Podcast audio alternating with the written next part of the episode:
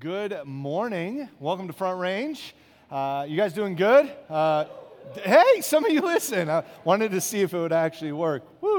Uh, my name is Brandon Yates. I'm the student pastor here, and we're simply a church that wants to help you build community, discover your purpose, and grow in your faith in Jesus. And so, whether you're watching online in the courtyard or here in person, it is so good to have you here with us. Uh, before we dive into the message today, I have one very important announcement. Uh, it is the most important announcement you will ever hear, at least to me, because I'm the student pastor. Uh, coming up July 24th through the 27th, we have summer camp that is for all incoming sixth grade through 12th graders. It is going to be a blast. And so here's what I want to ask of you. If you are an incoming sixth through 12th grader, or maybe you know one, tell them about this camp. There are only 12 spots left. They will fill up, I promise you. Uh, my life was changed at summer camp, um, and it's something that we hold very dear to our hearts. It is going to be a blast. There's uh, zip lining, there's high ropes course. Uh, we're going to be playing slip and slide kickball, some stuff like that. It is going to be legit. So if you're a student,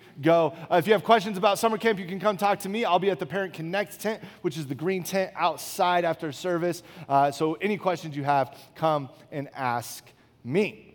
Uh, we are in the middle of a series where we're going over the Ten Commandments and we're talking about them. Uh, and no, if this is your first time, don't worry, I'm not covering all of them today. I'm just covering one. Last week, Pastor Ernest, we were online only, and he talked about how do we keep the Sabbath holy. And so we're going to kind of continue with this, uh, with this idea. Um, but before we do, I want to encourage you uh, if you've missed any of the messages in this series, go to our website. We have something there called the Series Hub where we have all the messages. And then with those messages, we actually have uh, curated resources, uh, different videos, books, podcasts, things like that that can help you dive a little bit deeper on your own in studying these scriptures. So whether you missed a, a verse or a, a service, uh, uh, or you're just looking to kind of dive a little bit deeper, I would encourage you check out the series hub. Now, before we dive in, uh, we're going to pray, all right? Jesus, we love you. God, we come before you. God, we ask that you would uh, remove all distractions in our lives. God, we give you permission and we ask that you would speak to us. God, that you would reveal in us the things that we need to address, the things that we need to give to you. God, would our eyes be on ourselves only?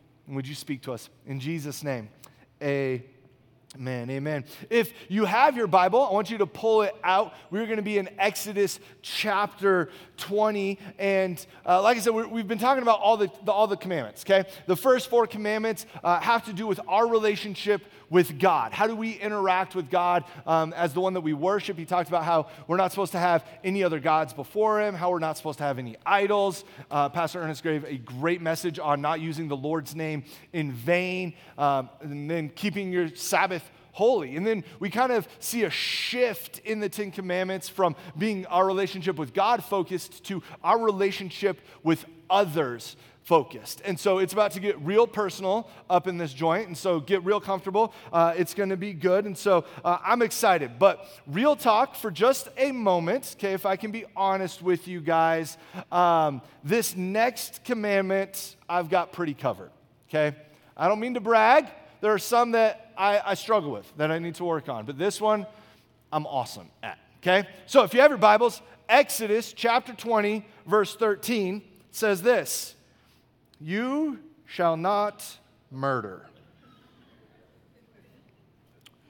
You guys got it? We can go home now. Let's pray. No. It's pretty simple, right? You shall not murder. Now, I know what you guys are saying. You're, you're thinking, hey, that guy's bald. He's got a beard. He's got tattoos. He's obviously spent eight to 10 years in prison for something. No, I have not. That's not something to celebrate. But I haven't okay? I, I haven't. This, this, one, this one, I'm, I'm crushing it. I'm, I'm doing awesome. Um, I, I think most of us, when we look at this commandment, uh, this is kind of like the gold standard of commandments. We look at this and we compare everything to it. Like, I might be breaking this commandment, but then we justify it. We're like, but I didn't kill nobody today, so we're good, right? Like, this is, this is the standard. This is the one that we look at and we're like, okay, at least I'm not as bad as that person, right? Like, I'm, I'm, I'm doing okay, right? Murder is one of the oldest sins that we see in Scripture, and it's uh, one of, it's recognized as one of the worst things that we can actually do, right? The first kids ever born, okay? Cain and Abel.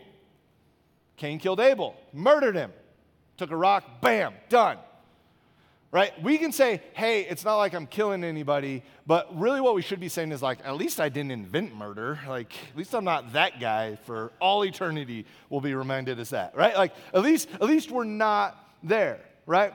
It's an easy one. This is an easy verse. When we read the commandment, the Ten Commandments, it's easy for us to be like, oh, y- yep, that's easy, and we just brush by it, right? It's four words.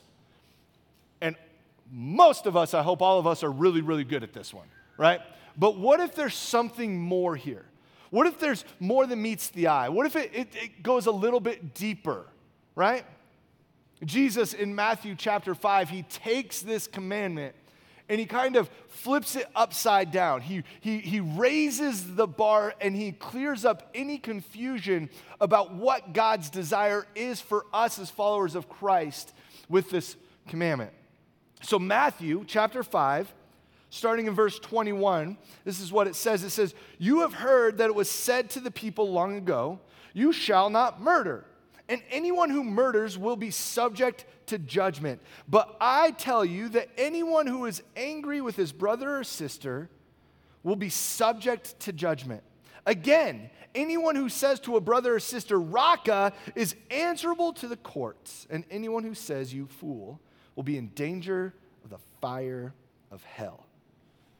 Wow, that's a whole lot added to that, right? Like that's that's not what some people signed up for, right? They're like, hold on a second, I'm just down with not killing people, but now you're telling me I can't be mad?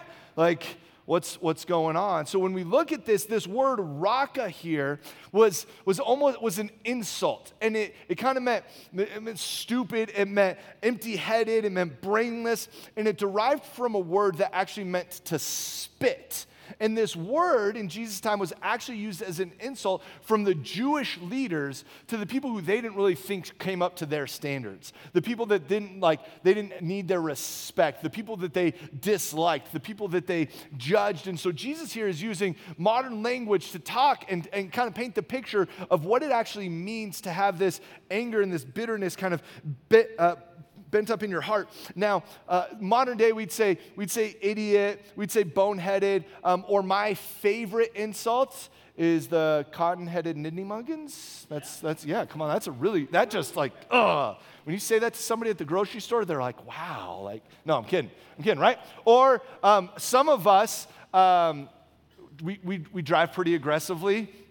So we have things we say when we drive. I don't drive aggressively at all, but when people around me drive aggressively, I like to call them donkey drivers. Um, that's kind of an insult that I have. You can use it, but if you use it, you got to give me credit for it, okay? Right? So these are insults. And then he continues and he says, if any of you call somebody a fool, right, you're going to be like, there, there, there's judgment coming. This word fool comes from the word moros, which is where we get the word moron. It's where we get the word moron for. And uh, Jesus is, is, is saying, hey, there's, there's more than just don't murder right? He's, he's saying that, that murder is the end result of something that starts far sooner. And it starts in our hearts.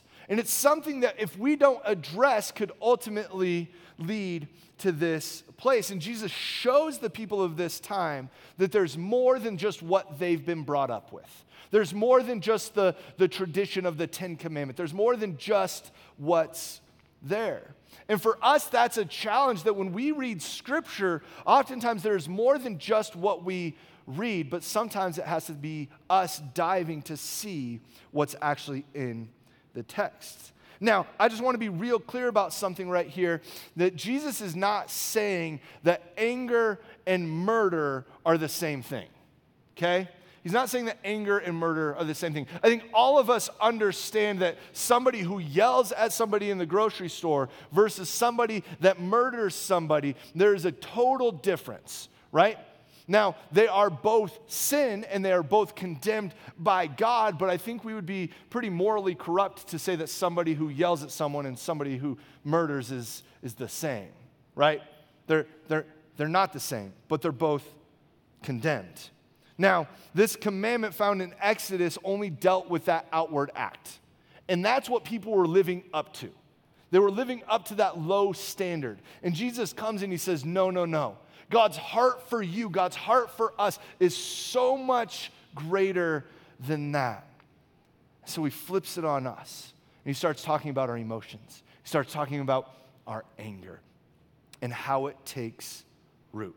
Now, let's just get this out there, okay? By show of hands, uh, how many of you have ever been angry at a parent? Okay? How many of you guys have ever been angry at your kids?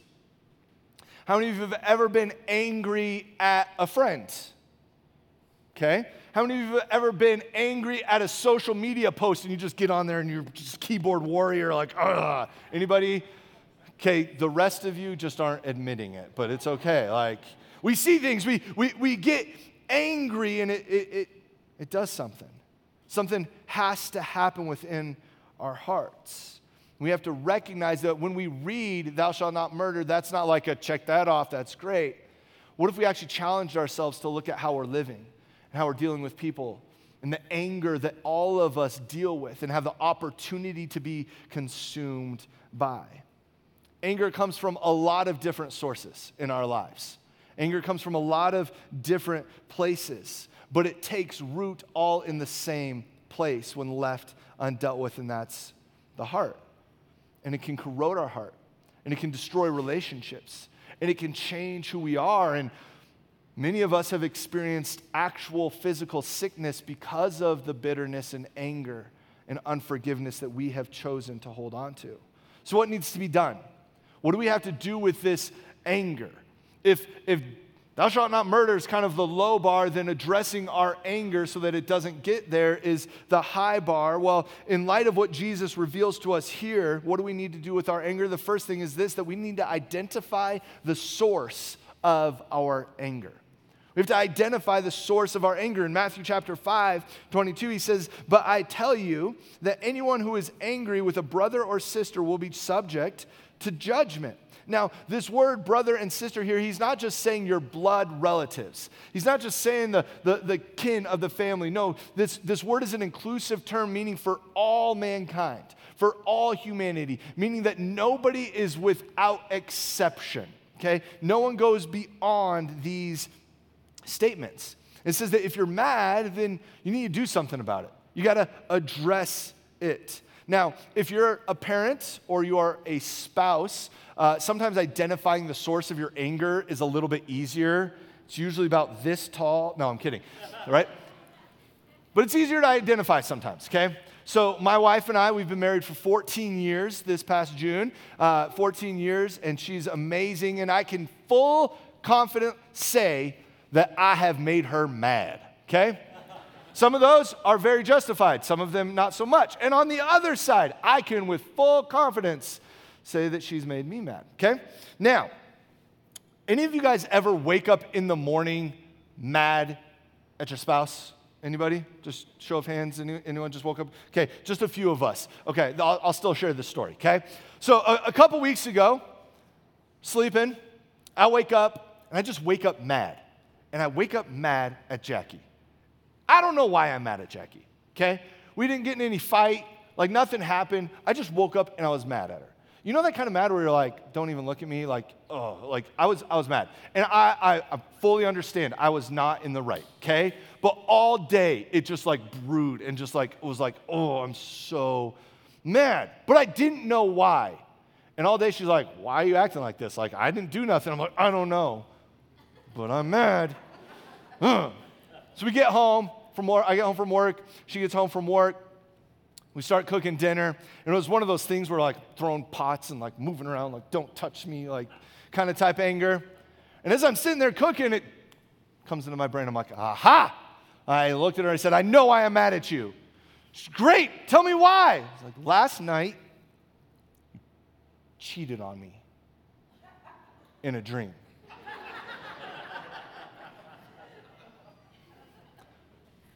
Some of y'all are remembering some dreams you had now, okay? She just started laughing. She was like, Yeah, but I didn't in real life. I'm like, I know. This is stupid. We identified the source of the anger and it kind of went away, right? We were able to talk about it. We laughed. She gave me a hug. We ate dinner. Everything was fine, right? And I get that that's a funny story, that's a, a silly little thing, but there are moments and situations and things that happen in our lives where we don't put in the work to identify the source of our anger. And so the anger just sits and it grows and it takes root and it consumes. And it literally starts to suck the life out of us. See, knowing what to do with our anger and how to identify the anger are some very important skills that we need to learn. And that I think as we look in these scriptures, we can see some of those things. So I'm gonna, we're gonna have some, some things on the, the screen that I would love for you to write down or maybe take a picture as it builds. But these are some important things that we need to do when it comes to our anger. When coming to our anger, a few important things that we need to do. First thing is this is that it's important to create space. It's important to create space. Now, I'm, I'm just gonna start off, I'm not saying like, oh, you made me mad, I'm angry, I'm gonna walk away from this relationship for three years and just give it space. Like, that's not what I'm saying. But what I am saying is that I know from me that my gut reaction, oftentimes in situations, does not produce the best fruits. I say things, I do things that I don't want to in the heat of my anger. And so, what if we create a space to look at and figure out what's going on and to calm down? We don't want to say something or do something that we're going to regret.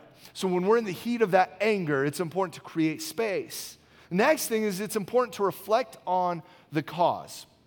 Think about what specifically triggered or caused that anger. What was the situation? Was it someone, like something said? Was it someone, someone, like, did they do something to you?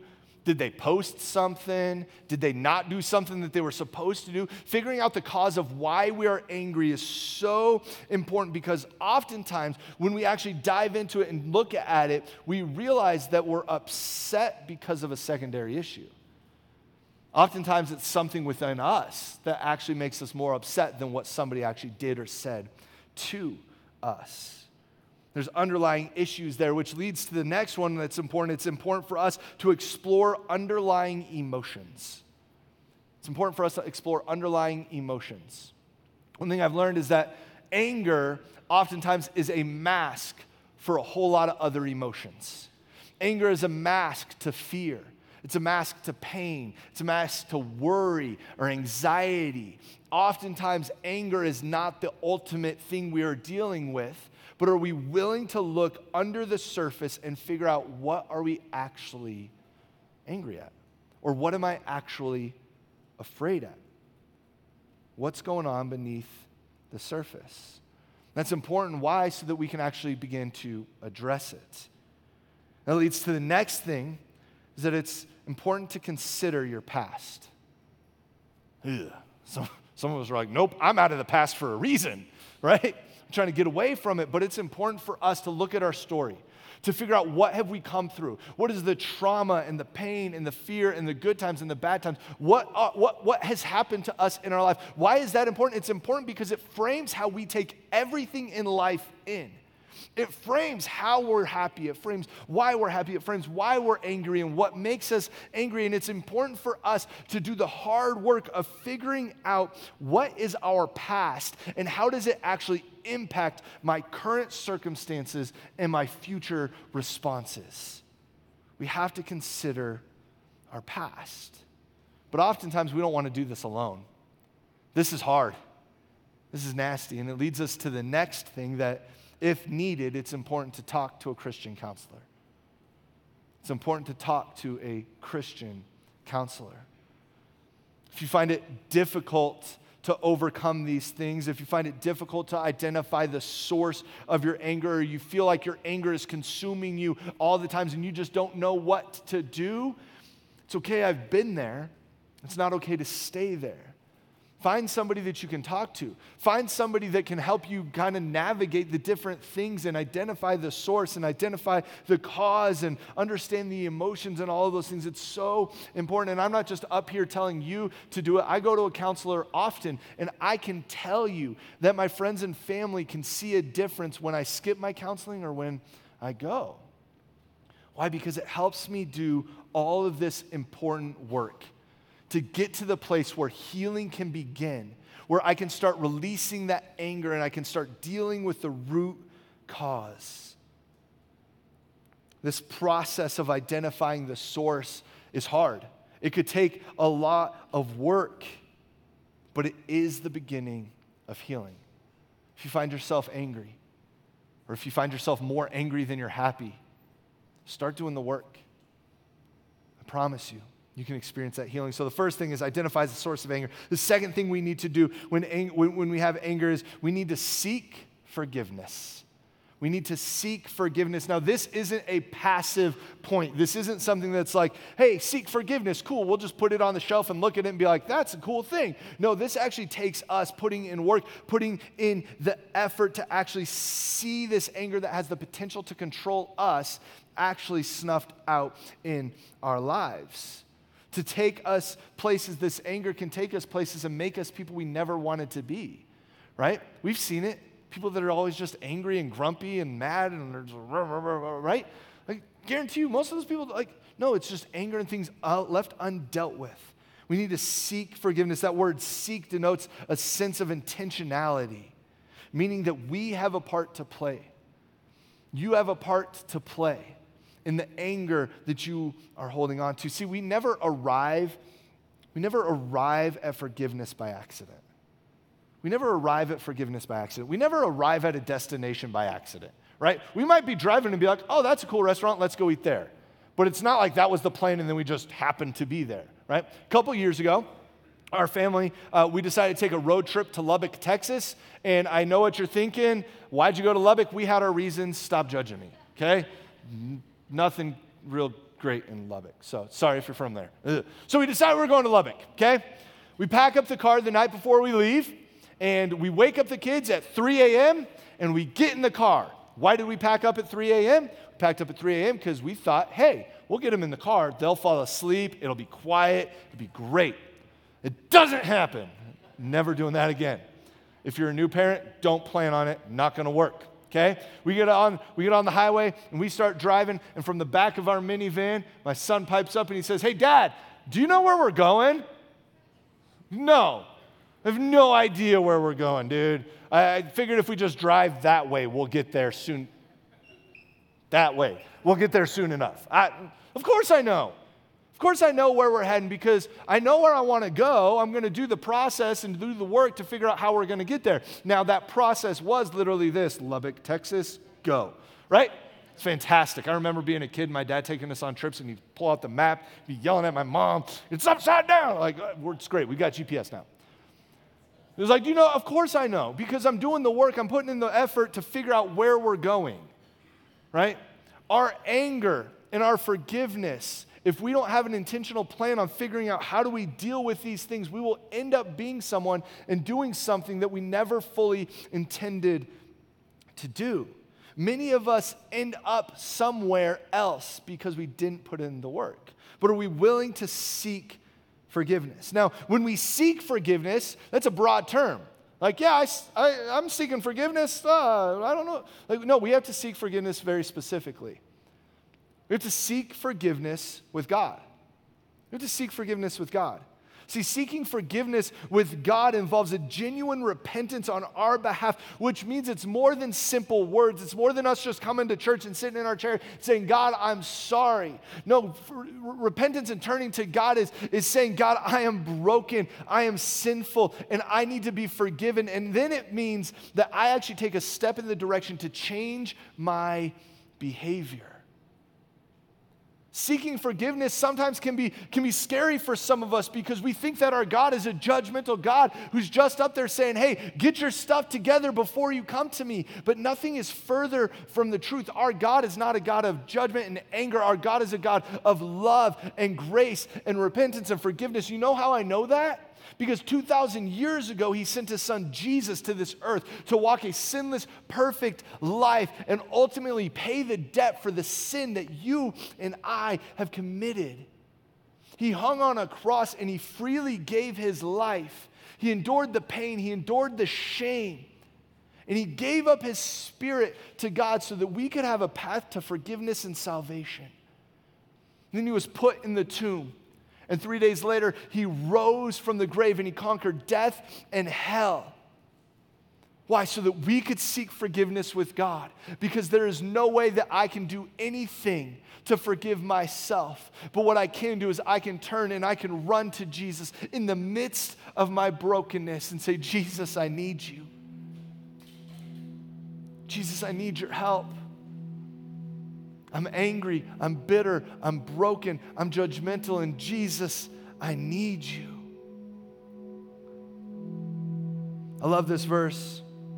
Acts 3 19, it says, Repent then and turn to God, so that your sins may be wiped out and times of refreshing may come from the Lord. I love that picture that times of refreshing may come. Repent and turn from the Lord. You're dealing with anger, you're dealing with bitterness, you're holding on to it, you're justifying it.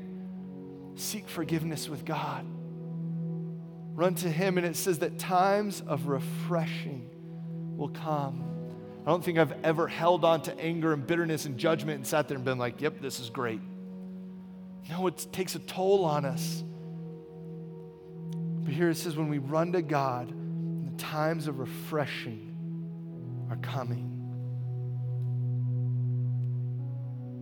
Repentance shows a sincere desire not only to turn to God, but also change the way we are living and come into alignment with who He is and who He's called us to be. So we need to seek forgiveness with God, and then we need to seek forgiveness with people. This one's not that fun sometimes. Matthew 5 23, it says this it says, Therefore, if you are offering your gift at the altar and there remember that your brother or sister has something against you, says, leave your gift in front of the altar. Go f- eh, first go and be reconciled to them, then come and give your offering. Jesus said, hey, forget all the religious duty. He said, hey, don't do church. He's saying, hey, go be reconciled. That word reconcile means to be made right with, to renew a relationship or to change the mind of somebody. He's saying, go be reconciled. And again, this brother and sister, remember, this is everybody. He's saying, hey, when you come to get right with me, make sure you're right with my people too. We've got a part to play. In a moment, we're going to have an opportunity for what we call response time, where we kind of figure out what God is saying to us and what He actually wants us to do about it. And I'll explain more about it in a moment, but today, maybe the thing that God wants you to do the most out of this message is maybe to go outside and make a phone call. Maybe it's to have a conversation. Maybe it's to release that anger that you've been holding onto and it's giving it over to God. Maybe the holiest thing that you can do today in response to this message say, I'm sorry. Will you forgive me? Now, what I'm not saying is that every relationship that's strained or broken or hurting, God is saying it has to be 100% like it was before. Because sometimes that's just not the case. What he is saying is, what anger are you holding on to in your heart that you need to release? What bitterness? What work do you need to put in? So we need to seek forgiveness with God and seek forgiveness with others.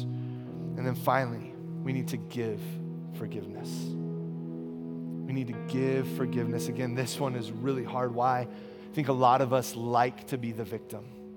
A lot of us like to hold on to this anger. If we don't, if we don't get to hold on to the anger, then, then what do we have? Right? If we, if we release the anger, then, then who's going to hold on to it? Right? They, they offended me. They hurt me. I'm going to hold on to this anger and that'll show them. Doesn't really work that way, guys. It's not the thing that we need to be doing. We need to be giving forgiveness. Oftentimes, those people don't even realize you're as angry as you are. That's why it's important for us to give forgiveness. There's an adage, it says that anger and unforgiveness is like drinking poison and expecting the other person to die. When we hold on to that anger, when we hold on to that, that, that unforgiveness, or, oh, it's not affecting them, it's not teaching them a lesson, it's impacting you. It's hardening your heart. It's cutting you off from being able to hear from God. It's physically changing who you are. And the only thing everyone else sees is the result of that anger in your life. Let me tell you this this one's hard, but I'll say that it is only possible by the power of the Holy Spirit. Giving forgiveness is only possible by looking at the cross and understanding and receiving what Jesus has done for you. And when we receive that forgiveness, we can understand that if Jesus can for- forgive a sinful, broken person like me, then I need to forgive freely and openly. We're going to end with this verse it's Ephesians 4, verse 31 and 32. It says this it says, Get rid of all bitterness and rage this rage here, it's talking about that anger that comes up over and over again anytime that one person walks into the room. And we've been there. It says, Get rid of all bitterness and rage and anger, brawling and slander, along with every form of malice. It says, Be kind and compassionate to one another. Forgive each other, just as in Christ God forgave you. And it says to get rid of, it literally means to remove from its place. And there's some of us sitting in this room and watching online who have taken anger and seated it on the place of our heart. And God is calling us to remove, to get rid of that anger and that bitterness and give it to Him. And the only way we can do that is through a relationship with Jesus through understanding what God has done for us and the forgiveness that we have that Jesus gave on the cross. Let's pray. Jesus, we come before you. Jesus, I thank you for your forgiveness. God, I thank you for that free gift of salvation that you offer to each and every one of us. God, I'm broken and I'm a sinner yet you still call me son. You still welcome me in. God, I thank you that by your power, you give me the strength and the courage and the boldness to identify the anger in my heart. And God, I pray that we would have that same power and courage to remove the anger, to ask for forgiveness, and to freely give it. Jesus, I pray for those of us who are in this room or watching online who don't yet know you as Lord and Savior.